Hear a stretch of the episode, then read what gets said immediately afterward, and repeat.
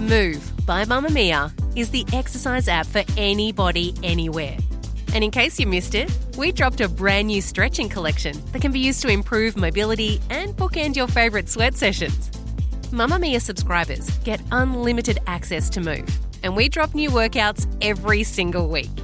If you're on the hunt for movement that makes you feel good, head to move.mamamia.com.au and use the code MOVE10 to get $10 off a yearly subscription. You're listening to and such a short amount of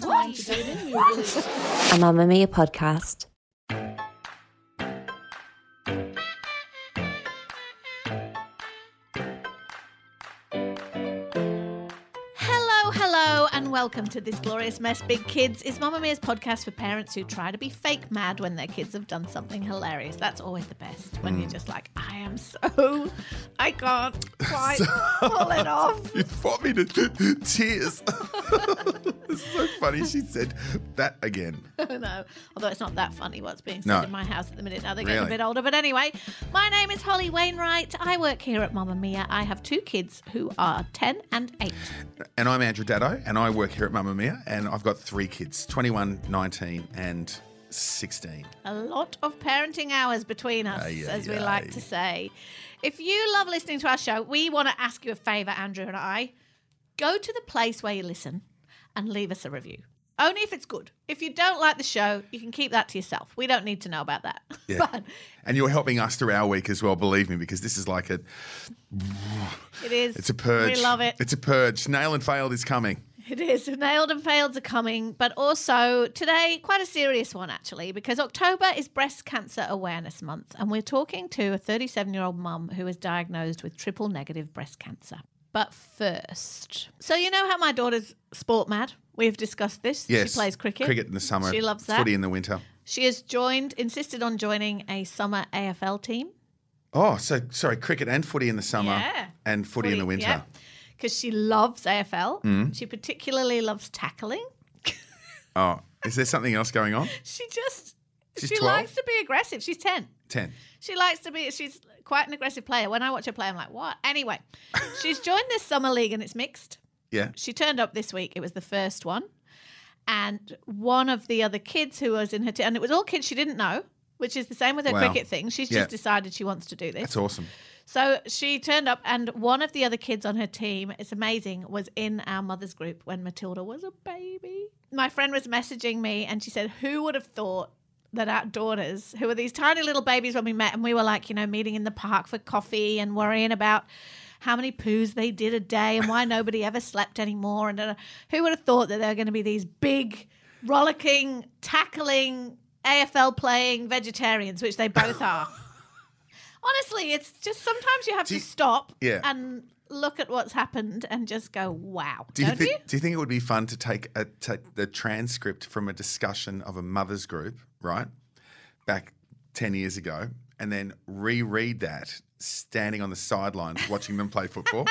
so you stand there, you know, vomited four times last night. Yeah. I know, I know. Like, you know, like just to see how it would sort of mesh up. Well, that's really good. So I'm curious.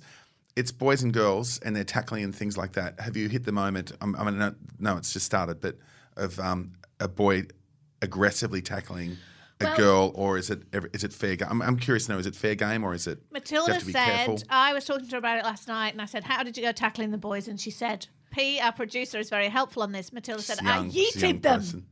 And I was like, What does that mean? And she means, I went hard. So she will have gone hard on them. The only problem was, she said that the boys, there are only three girls on the team, and mostly boys. She said they won't pass to the girls. Mm. Boys. God, So that's going to have to be that's going to have to be on. Who's the coach? Who's the, the- coach is going to have to sort that out. yeah. But she Well, loves but it. the other thing is that if the girls step up and show their ability in the game in a match-winning kind of way, they will get the ball to They the will, girls. So yeah. at the moment they're going, "Oh, the girls they don't know how to kick a football," right? But once they see they can kick a football, they'll be fine. That's right. So all your dreams are coming true. You're spending the most of your weekend watching sport. I just know as an English person, Oh my that this is just the best. Oh, oh my god. Let's let's just talk about that later. Chanel Bryant is a mother of two, a wife, and a business owner who moved to rural Victoria to live a simpler life. They moved to Daylesford, which is Yeah. a beautiful place, isn't it? Yeah, and it's quite a ethereal sort of, you know, community, you know, holistic Yes. peace out. I had place. Daylesford in my first book. In the Mummy bloggers, there was Yes. a character who lived in Daylesford, That's and right. she was very Yeah. like that. It's definitely a peace out place. Yeah. Anyway, at the peak of her career in October 2019, Chanel was diagnosed with a rare and aggressive type of breast cancer called triple negative, which threw her family's world completely upside down. Since then, Chanel has been advocating for women to perform self checks and has documented her story through a docu-series called Life on Standby. that's what I'm going to do. I'm going to be this success story, and it's going to be real and hard and confronting. Because I feel like there's got to be some greater purpose to this. It's not just about my growth and then me dying. There is more to this. And I know that that's a possibility, that might, I might get bad news, you know, I know that. Quite extraordinary. It's available to watch at a place called Support Your Girls. We'll put all the links in the show notes. Thanks so much for joining us, Chanel. Can you tell us where you're at now in your cancer journey, if you don't mind me using the word journey? I use the word journey myself. It's fine. Very happy to say that I am I'm touching wood as I'm saying this, but I am now cancer free, which is fabulous to hear. Um, going through the process is quite daunting. So um, to be on the other side of it is amazing, but does bring an onslaught of new challenges that I kind of didn't anticipate. But for now, I'm cancer free and doing everything that I Oh. can to stay in this place. That's So- wonderful news. You moved to Daylesford with your family and you were living the life that you'd planned to lead. And then what Yeah. happened? And then one night I was sitting down watching TV and found a lump in my breast. And we've got a strong family history of breast cancer and other forms of cancer. And I still wasn't checking, so to speak, which just sounds crazy to me now, even saying it out loud, but I wasn't. And what followed from there was, you know, straight to the doctors. The next day I acted fast, which you really have to in this situation. Then it was mammogram, ultrasound, then a biopsy. And then to hear the words, you've got cancer at the end of that mm. was a shock to the system, but in some way it wasn't. I don't know whether it was my mum's death and my auntie's death that had almost mentally prepared me, or maybe I'd expected it on some level. Yeah. I'm not sure. And they, and, and they were very young, weren't they? they were, yeah, 49 and 50, Yeah. so too young to, yeah. Yeah. Oh, how old were your kids at the time, Chanel? You've got two kids, yes? I do, yeah. At the time, my son was six and my daughter was four. So obviously, that's exactly where your mind goes. Of Literally, course. almost in the moment. You know, we were sitting in the doctor's office and I was looking at my husband, Luke, and we were just blankly staring at each other, like, oh my God, is this is this even happening? But Mm. then in that instant, your mind just goes to all those places. It's like a flash almost, like you're just flashing through these bizarre situations in your head. You know, I'm going to die. My kids aren't going to have me here. All those horrible thoughts that you don't want to go to, you find yourself, you know, dealing with in that very instant. It's it's really hard to articulate, but it's terrifying. Yeah. The move to Daylesford prior, was that Mhm. just, was that a lifestyle change? Uh, More of a holistic Yeah. approach than a medical approach? Was that the first Yeah. instinct? It was for me. Um, Luke and I both had country roots. You know, we both grew up about half an hour out of Geelong in different directions. And, you know, whilst we live in Geelong most of our life, uh, we just had this country calling in both of us. So we knew eventually we would end up down here. It was just a place that we wanted to be. And it ended up being a school that got us down here. So we made the move for the school just to live, I guess, a more simple life aligned with our values. And and with that, I guess, with the diagnosis and seeing what my mum and auntie had been through and my own belief system, it was yeah, a more natural approach was what I wanted to do until I found out the specifics of my type of cancer, which is called triple negative, and it's it's a lot more aggressive. You kind of have to meet fire with fire to a certain point. Mm. and um and then I decided an integrative approach, which was mixing mainstream and some alternative things, was I guess my sweet spot where I felt the most comfortable. So that's that's what I ended up doing. So my mum's a naturopath. So just to put this in perspective, and she's always gone, look, you know, I'll fight everything with the natural way first, and when when that doesn't work, or if I need something bigger, I'll do exactly what you're saying you did. Did you ever Yes. feel at that point when you went, I'm going to go with the with the medicine medicine, that you Yeah. were rolling over on your beliefs? Like, did you did you challenge yourself in Oh, that way? yeah. yeah. It was it was one of the most confronting parts for me, other than the you know dealing with the potential death and the children and thinking about that. And When I started feeling a shift more towards the mainstream way, so to speak, you know, a lot of my loved ones, my husband and one of my brothers were very alternative minded like me. So I felt like I was shifting and I felt uncomfortable with Yeah. that. And I wanted them to be supportive of my decision, not just, okay, well, we'll support what you want to do. I wanted them to actually believe the same thing as me. So I felt I don't know, it was really confronting dealing with that. But they managed to, to come to the same understanding as what I did, which then felt like the weight had been taken off my shoulders, so, so to speak, that I could relax and sink into it a bit more before I started treatment, which I think is so important getting your mind in the right place, believing that what you're doing is the, the right way to go about it. In, in the doco, you said that you wanted to be the success story you couldn't find. I, I know you Googled, but what, what happened? Like, what did you what did you see? Ah, triple negative is a lot more aggressive. So the the success stories, whilst I'm sure they're there on some level, what you see when you type in into Google is just horrifying statistics of you know high reoccurrence rates and low mortality i mean high mortality rates and it's terrifying. So I, I, literally went looking for success stories one night and didn't give it a lot of time because i wanted to keep myself in a positive mind frame and in, in the end it was just more negativity. And it was literally this light bulb moment and i can remember it so vividly. I was like that's it. That's what I'm going to do. I'm going to be the success story and I'm going to put it all over the internet. So the next person that types in triple negative success stories, up pops Life on Standby, Chanel mm. Bryant, and you know, and they can feel that hope rather than that fear, that intense fear. And that just drove me. It just, it was my purpose other than fighting for my children, you know, and my family life, you know, it, it just, it, it was the kick up my bum the whole step of the way. And, and I honestly believe it was part of the reason why I got the success that I did. And I'm now, again, touching wood, cancer free. Yeah. yeah. Obviously, you're a very driven person. I mean, that's that's extraordinary.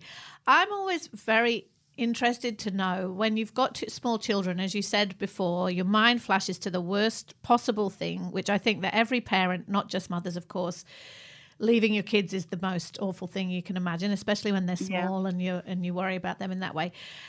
But also, there are the logistics of parenting that when you're ill, and I know that obviously your treatment, the treatments make you quite incapacitated. How did you deal with mothering and being a cancer patient? I cried all the time. Oh, um, I sure. was. I was just, you know, when you're in active treatment, so chemotherapy, as everyone knows, isn't a very fun place to be, you know. No. And whilst I do have that positive mentality and keeping myself in a good headspace, obviously you're not there all the time. So, did you have to travel to any- Melbourne for that, Chanel? Yeah, uh, we just we didn't have to. We could have travelled to Ballarat, so we had the option of travelling 40 minutes or two hours. But the specialists that we found were phenomenal, and I just thought there is no way I would just go to mm. someone else for the sake of it. So yeah, we we ended up travelling two hours to treatment and back frequently, which was, you know, challenging in its own way, but my friends helped me out, which was amazing. But yeah, I guess as far as, you know, dealing with parenting while you're in active treatment, you know, I wasn't fun. I didn't do anything with my kids. I was couch bound a lot of the time and I felt them shifting more towards my husband and my my brother who came up here to help out and that was heartbreaking. And, you know, I was on a lot of steroids. At one point I had a reaction to one of the chemos that I was on, a mild one, but still they give you steroids to combat like nausea and any reactions. And roid rage is a legit thing. Oh, it is. Right. I was, I'm not joking, I was screaming and swearing at them for, for looking at me the wrong way. Oh, you know, everything darling. that I work so hard at trying to be good at as a mother, and we all do, you know, and even when you, you're doing a great job at mothering, you're still hard on yourself. But when I was doing a horrible job at mothering and I knew it in the moment when I would scream at them, immediately I'd be crying and bawling and and then just feeling that guilt on a whole other level and and then throw covid into the mix I and know, homeschooling eh, it's just it was it was a nightmare what did regard. the kids understand what did you tell them about what was happening to mummy I mean, look, in some way, I wanted to completely protect them from it and not tell them, but it wasn't a possibility for me. Everywhere we went, everyone was like, "How are you? Yeah, Here's sure. some food." And kids you know, pick up. Kids pick up exactly. on what's going on around. Exactly. You know. And my eldest, he's on the autism spectrum and he's mm. fantastic. He's high functioning, but cognitively, he's maybe a couple of years behind. So it was kind of like telling two four year olds in a way. And I was very grateful that, you know, with that age, they don't have the same mental association with the word cancer as what, you know, as what adults Yes. do. Yeah. So we were honest without instilling fear. So it was it's just very simple. You know, mum found a lump in her boob. I'm going to the doctor and they're going to put me under a machine to have a look at, on the inside. So yeah, as much as we could. And there are some amazing resources like books and things like that that are mm. really visual. Yeah, helped me explain it to them. You mentioned other people and you know their good wishes and how you're going, but when you're in the middle of it, like right in the guts of it, and people are going, you know, you'll be fine, you're going to make it. Is it helpful? Is it frustrating? Is there a way that you know people should support you that would make more sense? It's hard because, you know, uh, everyone has their own unique way of wanting to be supported, and that can change day by day. You know, for me, when people said things like, you know, I'm sure you'll be fine, it'll be, you know, you'll get through this, it does feel nice on some level hearing it because that's what you're hoping for. I don't know whether it's the fear driving it, but I would look at them and be thinking internally, well, you don't know. You're not a doctor. You're not an oncologist. Like, Yeah. how I know you're trying to be nice, so you have to consciously pull yourself up and not get frustrated at people, you know, which is just another struggle on top of the, you know, array of struggles you already have. So I don't know. For me, with supporting people, I think it's just really listening. Like I hear you. I'm sorry. This is hard. How can I best support you? You know, dropping off food without the intention of actually staying or seeing them, or That- you know, just doing key, right? things. Please go. Yeah. Bring the food, go away.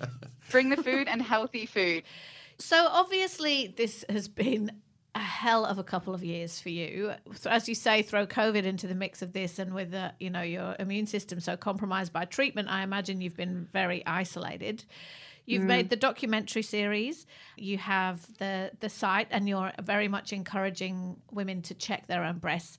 I'd love to know what's got you through like what have you learnt this year about yourself and about how the hell you can get through pretty much some of the darkest times any of us can really picture what has really pulled you through this I think, like I said before, making the documentary really helped. But I think, you know, I'm just so grateful that I have the opportunity now that all of these life lessons that I've learned are not only going to make me a better person, but they're going to make my children better people because, you know, the flow on effect that that's going to have. I am a better mother now. And whilst I know I still need to prioritize myself more, I, to be honest, COVID hasn't even allowed me the time to actually process the trauma of what I've been through. And physically while you're in it it's it's really challenging and emotionally challenging as well but the chemo messes up your mind a little bit makes it really mm. foggy so when you're on the other side of it you need to pro you can see clearly and you can see how hard the last year of your life has been you need to process like any trauma so Yeah. absolutely I, friends of mine have told me that's the hardest part is when the treatment's Yeah. finished and that often that's when you fall apart you know so Exactly. And that's when the support dies off because your hair starts growing back, you look normal, and you say you're cancer free. So everybody starts kind of thinking, well, You her life's back to how it was. But really, you just start dealing with the emotional side of it and what that looks like and what life You're- is going to look like now. you You're know? there going, where's my food? hey, Chanel Bryant, you are clearly the success story that you wanted to find, and the rest of us can watch it now. The documentary is called Life on Standby. It's a nine part series and available at Support Your Girls. And listen, thanks for being part of the show and sharing your story. It is phenomenal, and it's great that we all get to enjoy it as well. So thanks. thank, Thank you so much, Chanel. And check your breasts. Don't Yes. forget. Check your breasts everybody Nailed it. You failed it. Nailed and failed, It is Holly nailed and Wainwright. failed. I believe that this week our nails and fails are intertwined. Yeah. They're intertwined. It's been book week in my world, and I have a question. When everything else is cancelled for COVID, What how is come book- I am still making bloody costumes? What'd you make? Well, this is the thing: is Atticus Fantasticus? no one here will be even a Yeah. tiny bit surprised to know that I forgot it was book week. Matilda was all Well- over it, and she was like, "Hermione, easy peasy." Oh, okay, good. Hermione is the easiest costume in the world. School uniform, girly SWAT look. Did, hang on. It's did you did you say Hermione or did Matilda say Hermione? No, no, she said Hermione, but I was Because it was easy or no, no, because she loves the because she loves the books, yeah. Okay. But Billy, of course, more difficult, and I'd forgotten, and it was mu- it was the Sunday before book week, and we were with some other mothers, and they said, "Oh, what are you going to? It's book week," and I was like, "Shut up! I've forgotten about that." And Billy's like, "Oh." He wanted to go as a character from a book called The Last Kids on Earth. Have you seen that? Never heard of it. They're like zombie fighting. Yeah, they're, they're zombie fighting, and it's whatever. It basically involves a broken baseball bat. like he has to have a broken baseball bat backpack, sticky up hair. Oh, He's oh. like a zombie fighter. Right. So Oh, he fights the zombies. not prepared to break a bat. Just go to Vinnies and you'll find one. Yeah, To so break.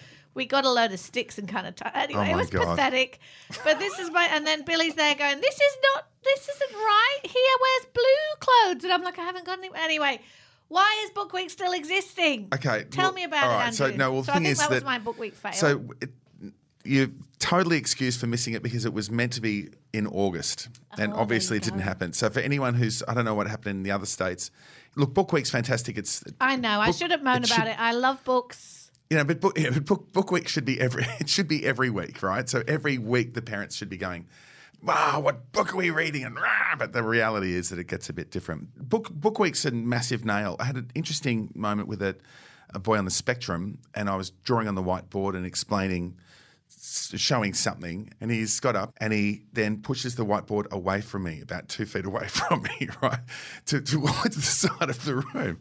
So I went, "Oh, I could just, you want to? You'd rather I did it there?" So then I went and drew the next part of the sequence that I was doing, and then he just moved it all the way across Did the he hall. just want you to not be doing Just it? Uh, I, no, don't be doing that. So then I had a, then I had Oh. a piece of paper. So I drew on a piece of paper and I held that up, and he came and took the piece of paper from me. Oh, and took that. Going. It was amazing. It was actually amazing. So it was just one of those things. And uh, you know, I'm not v- well versed on kids on the spectrum and dealing with different moments, but he was terrific. And the the best thing was is the kids were terrific. So- So look, it's really good. If you if your kids were excited by book week, then please follow up and and get them another book or Yes. the next one to what they've just read or what they're reading to just because when that little flame is lit, if we can just keep it alive it, through grade five and grade six and hopefully into year seven and eight, then they're fine forever. I couldn't agree more. I made the terrible mistake of telling my children when they were little that I will never say no to buying them a book. Why did I say that? Well, because you, well, you go to the library. Because you know how you go you're to the- allowed to go to and the also library. when you're at any shop, like the kids are always like, "Can I have? Can I have?" I'm like, "No," but I'll say yes to books. But I've had to revise that promise Yeah, because obviously it cost me a fortune. So I'm like, Fortune. yeah. one at a time. Anyway, excellent nail. We would love to hear your nails and fails. You can share them with us by calling the pod phone on 028 9386 or sending us a voice message, which you can record on your phone and then send to tgm at mamamia.com.au. That is it for this week's show. Yeah, brought to you by Mamamia, and this episode is produced by Perea Adair. Thanks, Perea, and thanks for listening. Bye.